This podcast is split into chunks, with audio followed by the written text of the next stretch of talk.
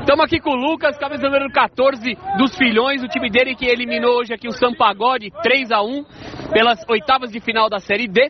E, Lucas, o que, que você pode falar? Dois gols na partida, classificação, um jogo pegado no final, a molecada do adversário correu muito, mas vocês com a categoria conseguiram vencer, né, meu? É, a gente entrou na pilha um pouquinho dos caras no final, mas jogamos bem.